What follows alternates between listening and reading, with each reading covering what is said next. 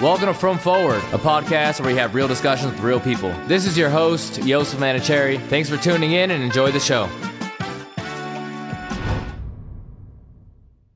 Thank you guys so much, so much for coming out to Frum Forward. This is episode six. It's quite the honor um, to have on Rabbi Yossi Wallis and Rabbi Yaakov Zayer from Arachim.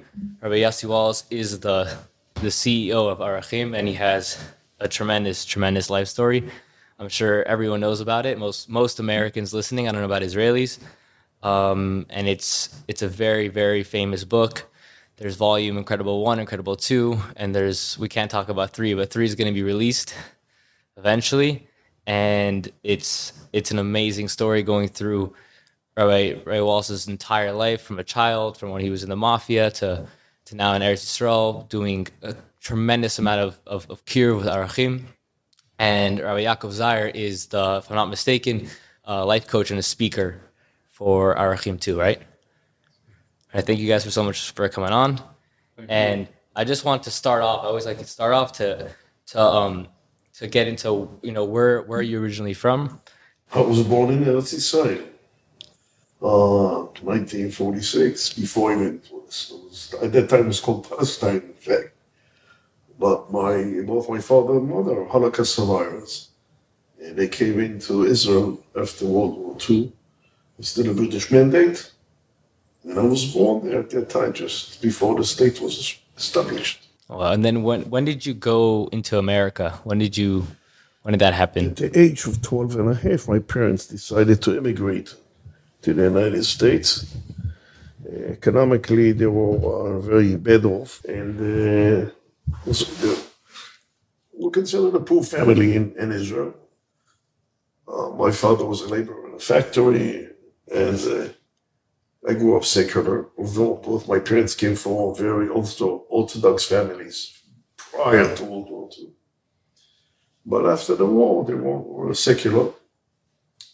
And they decided to move to the United States to better, to better their financial. So they moved to the Bronx, New York. Apparently, at that time, they moved to one of the lower class neighborhoods, or Jerome Avenue, Mount Eden. I don't know if everybody knows that. Uh, that was one of, one of the better neighborhoods. What, was, was it like the ghetto? Uh, high school, junior high school. And I started to, my career in the United States of America as a youngster, 12 and a half year old. And what did that look like going to school, being an outsider, coming into? Uh, let, me, let me describe my first day of school, okay? First day of school. My parents can't get to America. They sent me to junior high school, weight 117. There weren't many Jewish kids in the class at that time, Italians, Puerto Ricans, and so on, blacks. And uh, I came to class. A teacher in, to, introduced me to the uh, students in the class. I was a newcomer, I didn't speak English yet. Uh, she asked them to be friendly with me, to cooperate with me. First recess, I go to the schoolyard, and a bunch of boys lined up in front of me. They raised their right, right hand like this, yelling out Heil Hitler. Oh wow! And I felt very bad. You could assume I didn't understand much English, but that much I understood. And I burst out crying.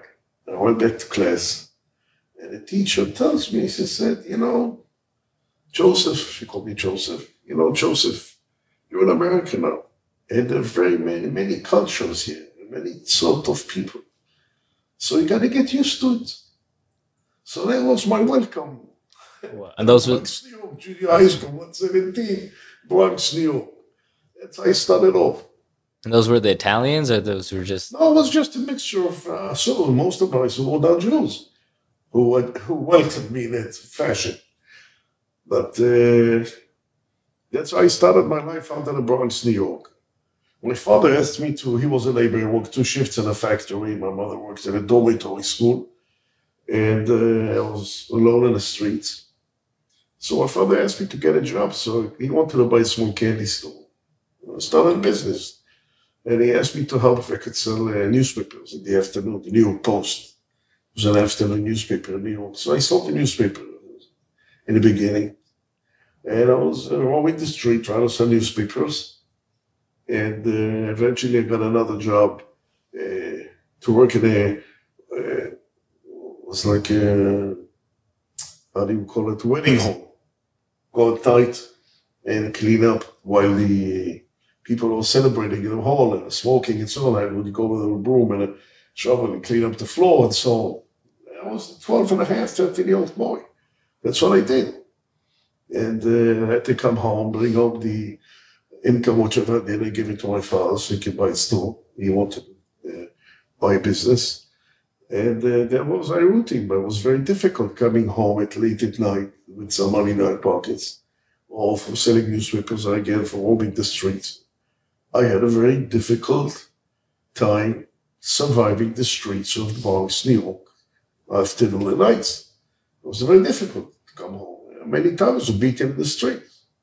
That was my uh, So that was daily routine as a kid. It wasn't easy. that was a common thing. People would approach you, mug you, or steal from you. That was like a common thing. The kids, they, they were the street gangs.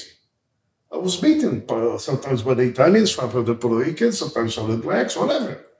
I was uh, a Jew, didn't belong to one of these youth gangs. So trying to survive the streets of New York at that time wasn't easy. Was there was there like a Jewish group, a Jewish not quote unquote gang? We set up a group, uh, kids, uh, the immigrants who came in from Russia, and some orphans and somehow. So we got together and we tried to set uh, some kind of uh, a gang, a Jewish gang, to counterbalance the Italians and so on. But it didn't work too well. But that's what we did. And Jews are of to be gangsters, you know. So somehow I got involved with the Scorpions, in the Italian gang. I became part of them, and I grew up with those kids. I grew up like that. It wasn't easy. But uh, that, uh, that was life for youngsters, especially if your father was, wasn't home until late at night, and your mother worked as a cook in a dormitory school. I was alone in the street, I had to protect my little sister besides the, all that. Oh, wow. And then how did you? Everyone, probably sure everyone who's read the book is curious how you got involved with the mafia. How did that and how you got out eventually? Yeah, I wasn't really a mafia guy.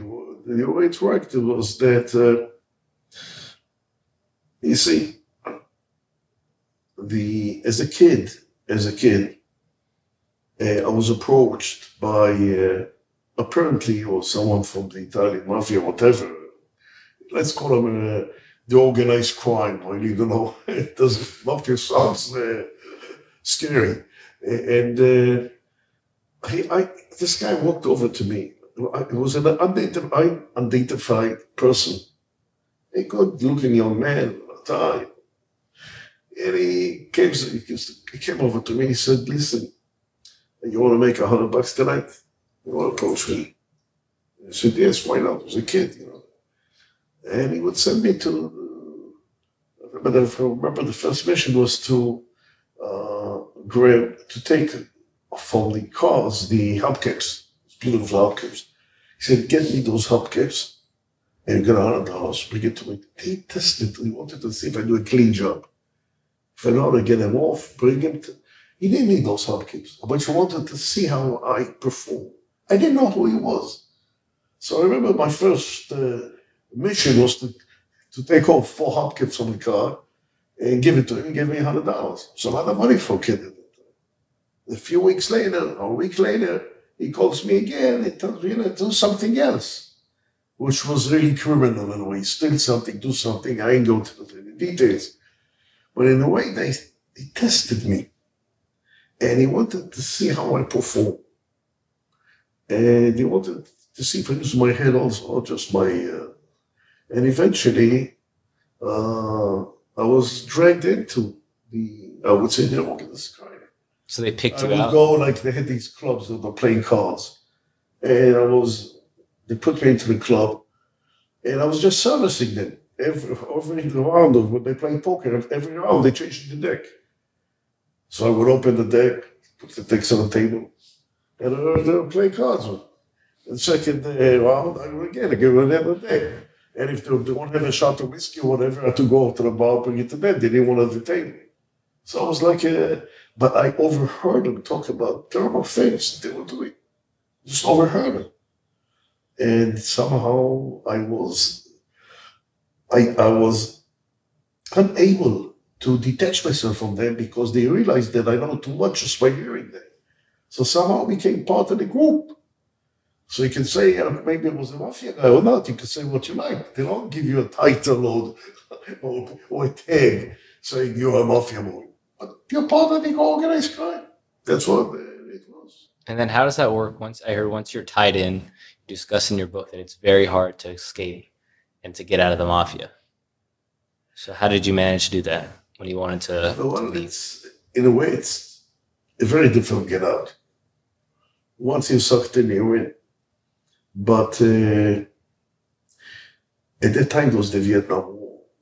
And they had these recruiting booths around the high schools and so on. I went to Taft High School in the Bronx, New York. And they had these booths, Navy, Marines, Air Force, join, join us. And uh, you'll have one, one year training in the United States and one year service in the overseas, Vietnam.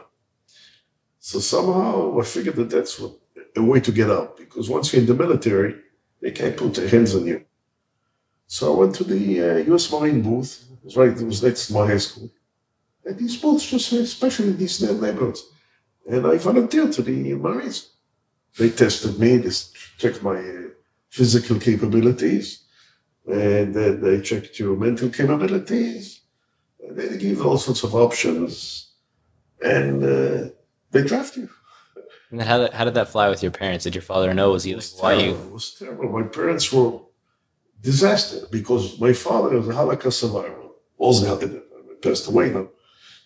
And he lost all his family. So did my mother, Holocaust survivor. She lost all her family.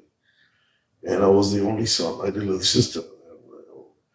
And they were very much concerned about me and Vietnam. You know, at that time, casualty was rate, was- especially the volunteer to combat unit.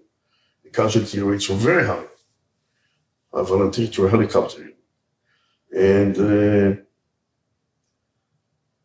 when they appealed that I should not be, I should not serve combat missions because they were both lost families and so on, uh, it was considered by the military and so on. And then I was uh, shifted to something else. Oh, but you ended up you ended up serving in the Yeah, but military. not, uh, not in combat missions. Uh-huh. But I served for a short while.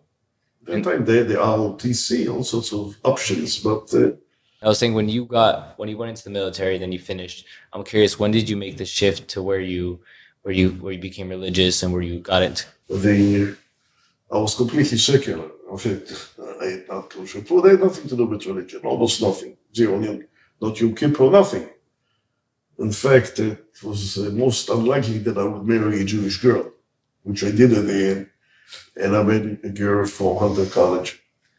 And everybody was against it, our family, my family, especially her family, because I wasn't such a good boy, you know. but you know, but I am a good boy. I was a good boy, believe it or not. I just, I, the environment made me look like German, you know. I had a leather jacket and emblem on the back, you know. Everyone listening can go look at the book. They have pictures of, of you. I'm sure you're aware it's your book, but of you with your with the gang and, and the leather jacket in part of the car. Yeah, so you can imagine that a, a good Jewish mother wants her daughter to marry a guy like me. But I was a good boy. I just adapted to the, the, to the atmosphere of the Italian neighborhood in the Bronx. And I got married to this girl. And uh, I decided to live my life, build our life away. I, I wanted to get away from this whole Bronx, New York, mafia, all this environment. And I told my wife, as soon as we got married, let's move to Israel. So we did move to Israel. And over there, I joined the, U- the Israeli uh, military. I was in the Israeli Air Force for about uh, five, six years almost. And that was at what age? What age did you move I to was at that time 22, something like this. I was I went through the Yom Kippur War, the War of Attrition, the Lebanese War. I went to the whole thing. I finally ended up uh, as a captain in the Israeli Air Force. And at that time, I told my wife that we need uh, to make a living. you know, this all these old adventures, you know, you gotta make money. By that time, I mean, I had uh, already two sons and so on. So we moved to LA. Why to LA? Because over there, the aircraft business was very popular on the West Coast. And I started business there, manufacturing and selling military aircraft parts, especially helicopter parts. I specialized in helicopters. And uh, I did it one good business, buying and selling military aircraft parts to various foreign purchasing missions, Washington, D.C., New York City. And after close to four years, I told my wife to move back to, to Israel and continue the same business. I bought a house in Ra'anana, an office in Tel Aviv, and continue this uh, trade, international trade of military aircraft parts. At a certain stage, I, uh, all this whole time, I was still secular.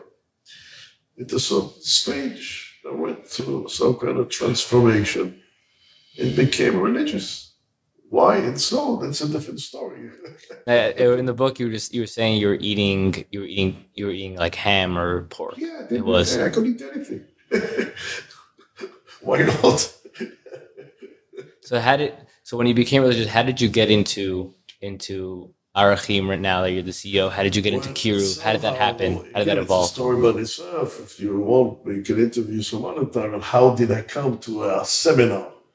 A test case seminar some Rabbeim in, Israel decided in order to change a person from being secular to religious, you must invest three to four days, consecutive days in hear information. Not a lecture here and a lecture there, but a few consecutive days. Concentrate, listening to all sorts of lectures. That was an idea at that time. And somehow I got sucked into this and I went to the first test case seminar, Arachim seminar. And again, it's a story by itself how this happened. It to do with the Holocaust and so on. But I got it. And I became a Baal Teshuva I was convinced that Torah is divine, given by Hashem. And since I was convinced that in effect, that I could make a change in my personal life. And, and how did you come to that realization? Was that through the seminars? What did they teach you that, that made you have that, that shift? The teacher, when I went, came into the seminar, I mean, I had no intentions of becoming religious. I just wanted to learn a little bit. I knew nothing about Judaism, almost nothing. And after I had all these lectures and I put that all, all the info together, I realized that you can't just overlook it. It's demanding. If you're a Jew and what they told us is true, I must be, I should become frum and I should bring up my kids up that in that direction, and I should stop eating all these unkosher foods and just behave like a good Jew. There was also there was also that point that you mentioned. You told me about when you were asking questions, and you felt that if this is a religion that can can encourage questioning and they're not afraid. Fine. In fact, to the, well, thank you for reminding me.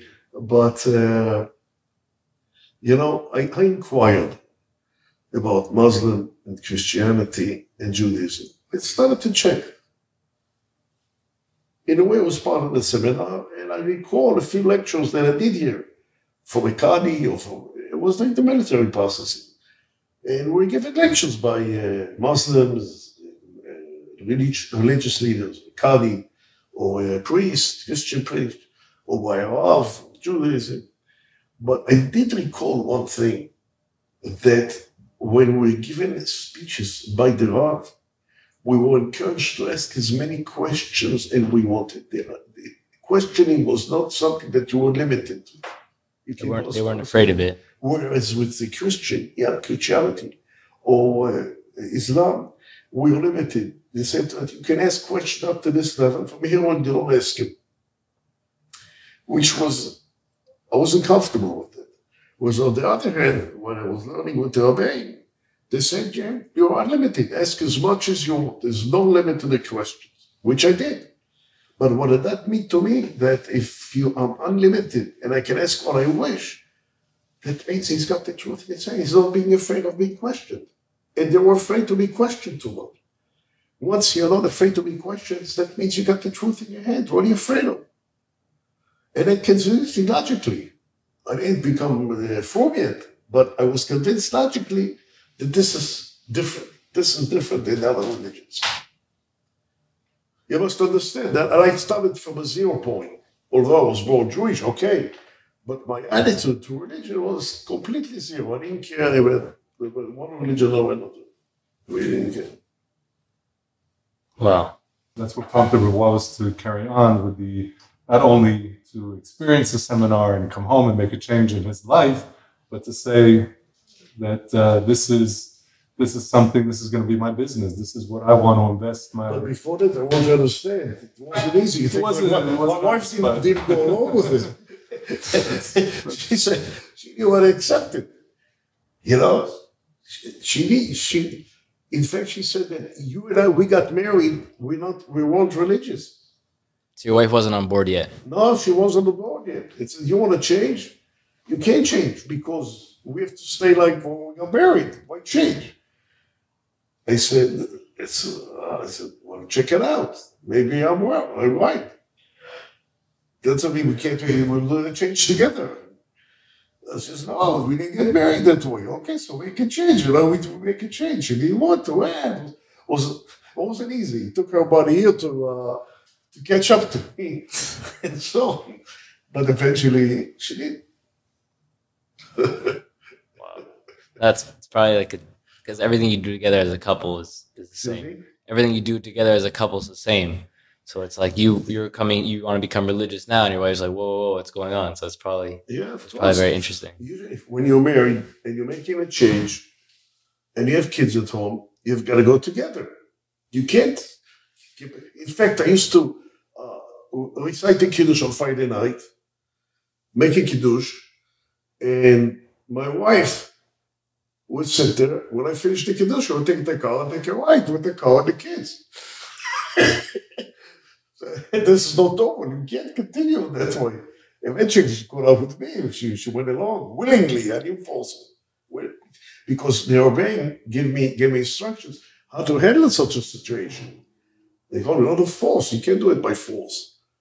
But eventually, she caught up with me, and everything was fine. That's amazing. So, what, what is what does Arachim look like today? Like, what what is going on a daily basis? How many how many courses or seminars are you guys running yearly? When I went to the uh, Arachim seminar, it was like a first seminar, it was a test case seminar. They wanted to see how people would accept it and make a change. And I made a change. And at that time, it was like one seminar a year, that's all. The whole staff was three people, three or four people.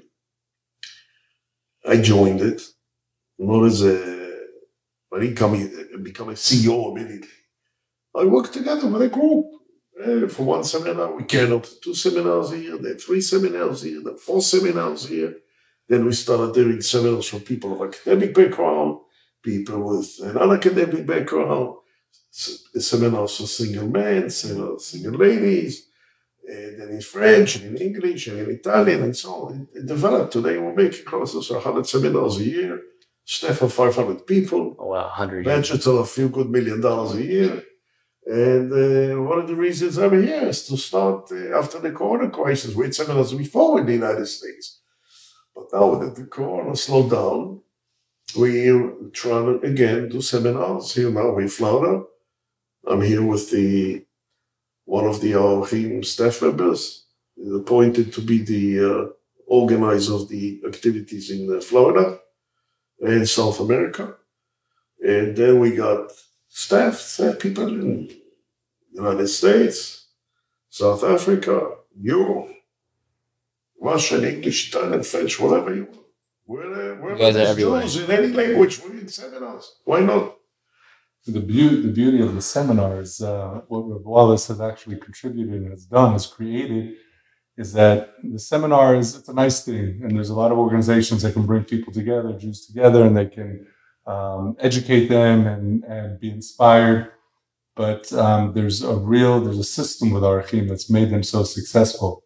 Uh, there's it's over 45 years, close to 40. It's 45 years now. It's about close to 40. close to 45 years. That I made a change. Right. But the my being uh, involved, it was uh, 40 years something. 40 years. And there's, there's, there's literally a million people in Israel that have been impacted by Arachim. When I say impacted, I look at my own family. My wife, who is Israeli, she went to one of the first seminars over 30 years ago. And, uh, and her sister went. And just between two sisters and their families, you're talking about 43, you're talking about third, third generation. And that's 43 people just from two, two young girls attending a seminar.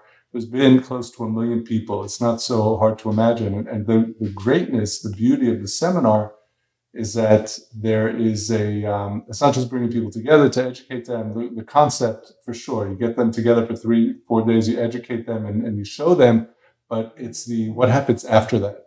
In other words a person comes out of a seminar and immediately they're asked they're, they want they they just it's like you know putting a guy in a, a speed car and and say okay press the gas and he's like okay where am i going? You know it's like they want to start their journey. They realize that this is they, they're not totally uh, ready to make a total, you know, 180 degree turn in their life, but they know that this there's something there and they want to continue that that journey. And Arachim immediately asks them, says, "Well, where are you holding? You're single. Would you like to go and, learn a little bit? Would you like to just maybe be invited for Shabbat?" Or uh, maybe maybe you want to fill in. Maybe you'd like to start doing something, you know, every day. And whatever it is, they they they assign they put one of their the 500 staff members, or, or many of them are just for that to, to deal with the with the people that are coming out of these seminars, and they stick with them. And some of these seminars have a 60, 70% success rate.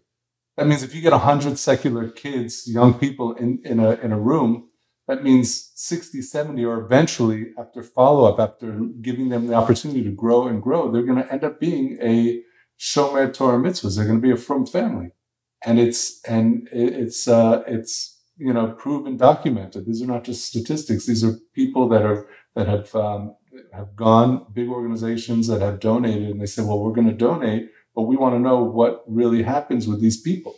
And they've gone, they've contacted people, say, where are you holding? You went to a seminar, what are you doing now? And they it's been documented that there's some of these seminars have 60, 70% success rates. There's an average of all the seminars is about 54%, I think some of them, and the single girls is even higher than that. I think single girls, you get them into a room and give them a seminar. I think there's like close to uh, 80% success rate of eventually, eventually. Um, but that's the greatness of Arachim. It's, it's, um, it's just staying with the people and, and uh, following up and making sure that no one falls through the cracks. That's what a, a real, that's what a seminar is. It's not just about like, you know, there's Torah everywhere. You go online, you can hear a class, all the great speakers but this is a system. It's a well-oiled machine that is just producing amazing results. Oh well, and you guys do, if I'm not mistaken, you also do seminars for religious people, and you go into Torah Sinai and and how we know the Torah is true.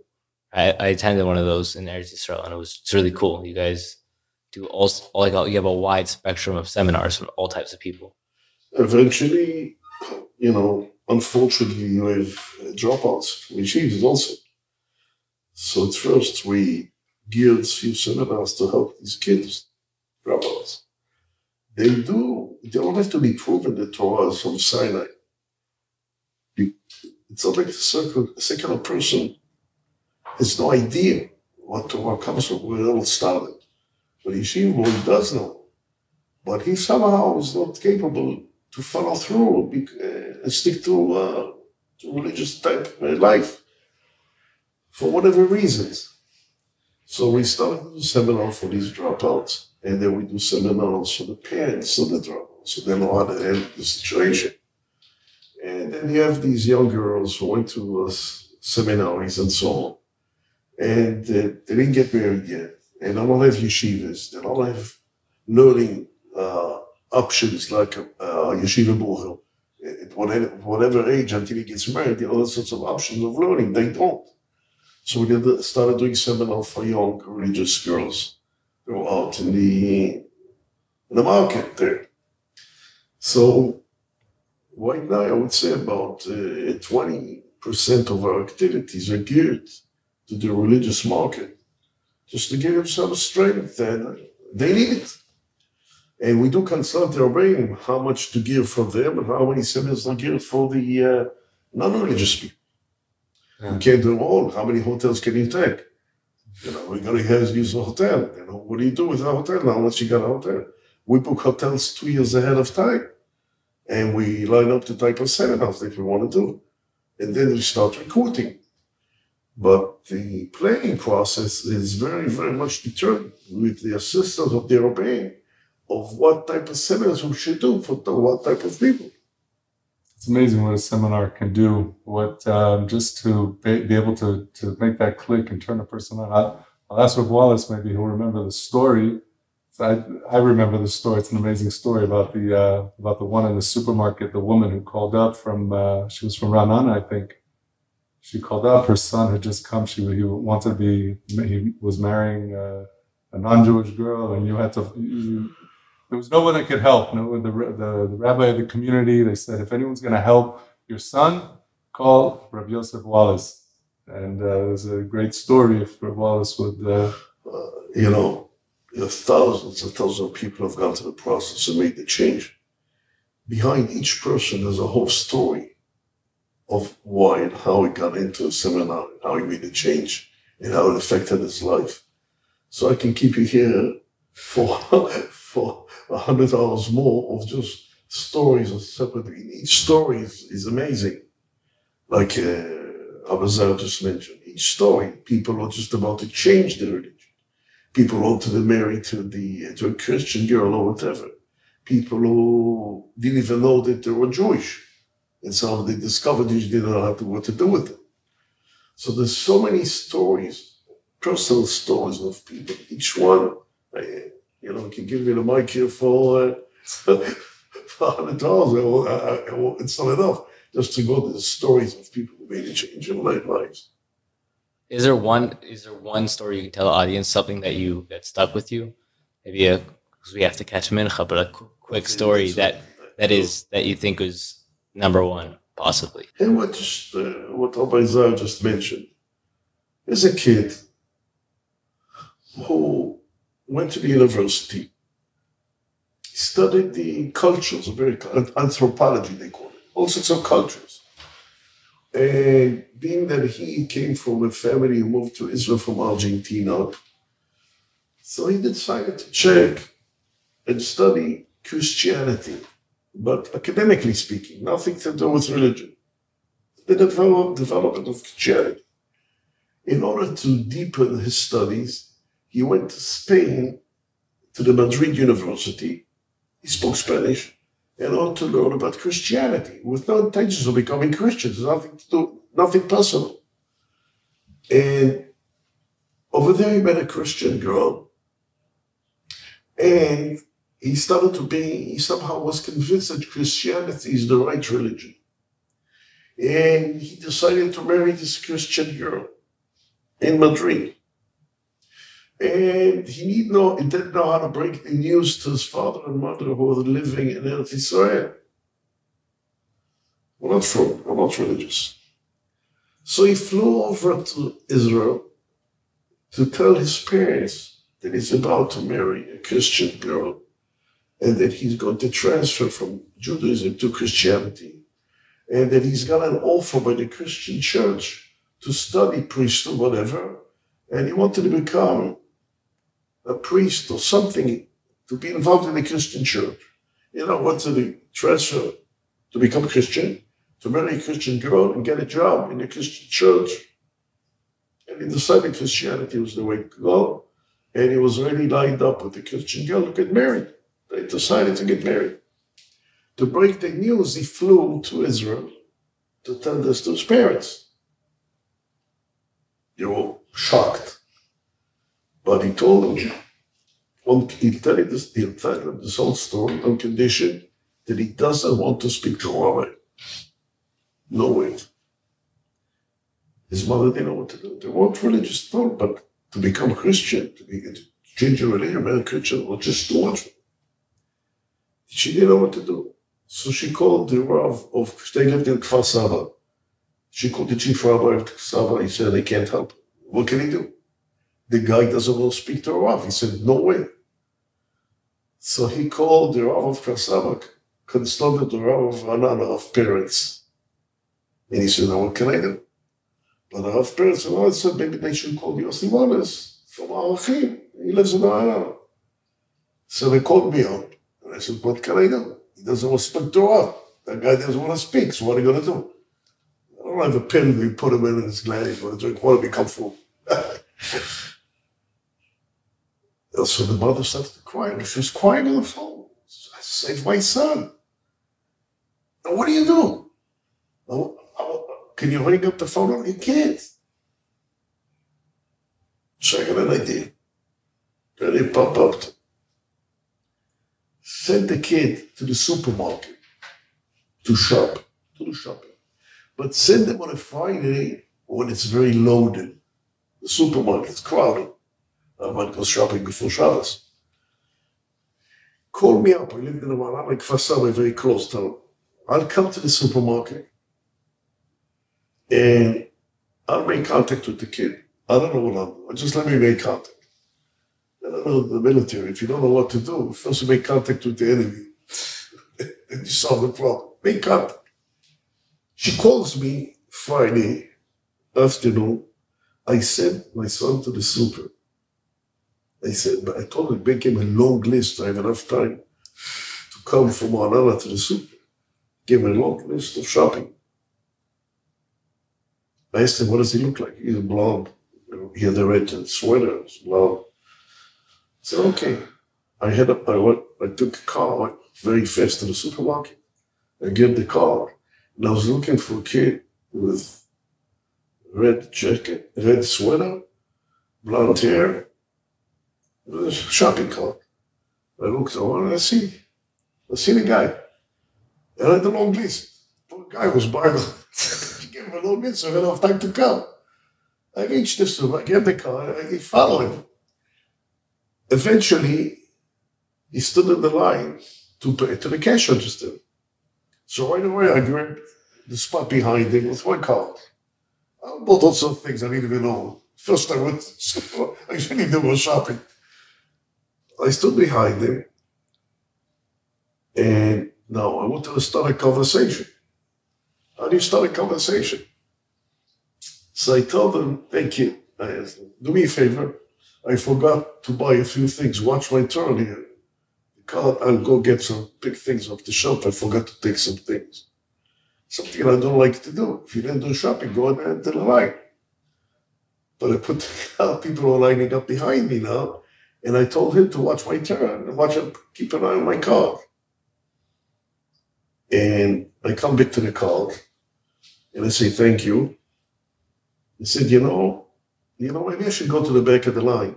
I told, because I don't think it's morally right what I just did. I want another conversation, morality. You know, to drag into a religious conversation.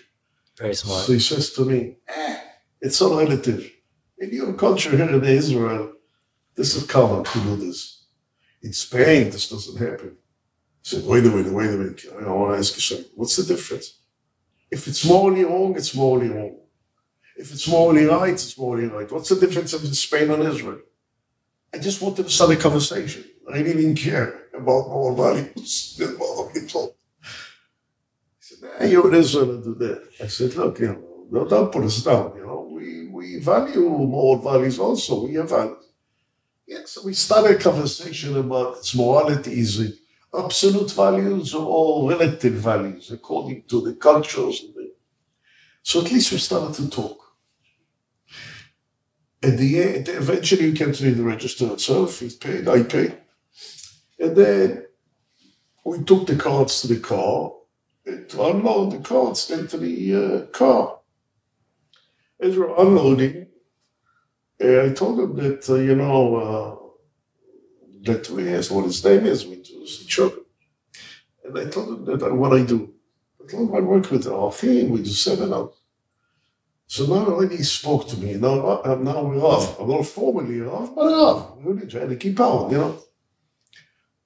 And uh, I told, I asked him what he's doing. He said, no, I'm going now to uh, Eilat. I'm booking a hotel for my honeymoon. I'm going to get married. I said, who are you going to marry? Ah, my girlfriend in, in Spain. Is she Jewish? No. I'm going to marry her. I'm going to go for honeymoon in Eilat. I said, what? he goes, yeah. So do me a favor, you know. On your way to Eilat, we're having a seminar this weekend in Yerushalayim. Stop by, listen to one lecture, and continue to Eilat. I said, okay. He drives, enters the seminar, listens to one lecture. Immediately I came to the seminar, and it, it was already in the evening, getting late. He said, why are you going to drive at night time? Stay over for another lecture. Go tomorrow morning. I'll give you over to it. Okay, stay. Now it's listening to two three lectures only. In the morning said, you know what? It's a breakfast. There's another lecture. And then time. so now I went to the fourth lecture. So he decided to stay on from on on. Eventually, you know what? Stay for Shabbat. And then go home. So he stayed for Shabbat. I listened to the seminar, almost full seminar. Motzei Shabbos with a symposium where you speak what you feel. And he was fighting every night with Rabbein about the truth, Torah is true, Torah is not true. Nobody knew what goes on in his mind. Motzei Shabbos, he took the mic and he said to us, you know, you all thought that I'm fighting Judaism. And you're right, I was fighting against Jews.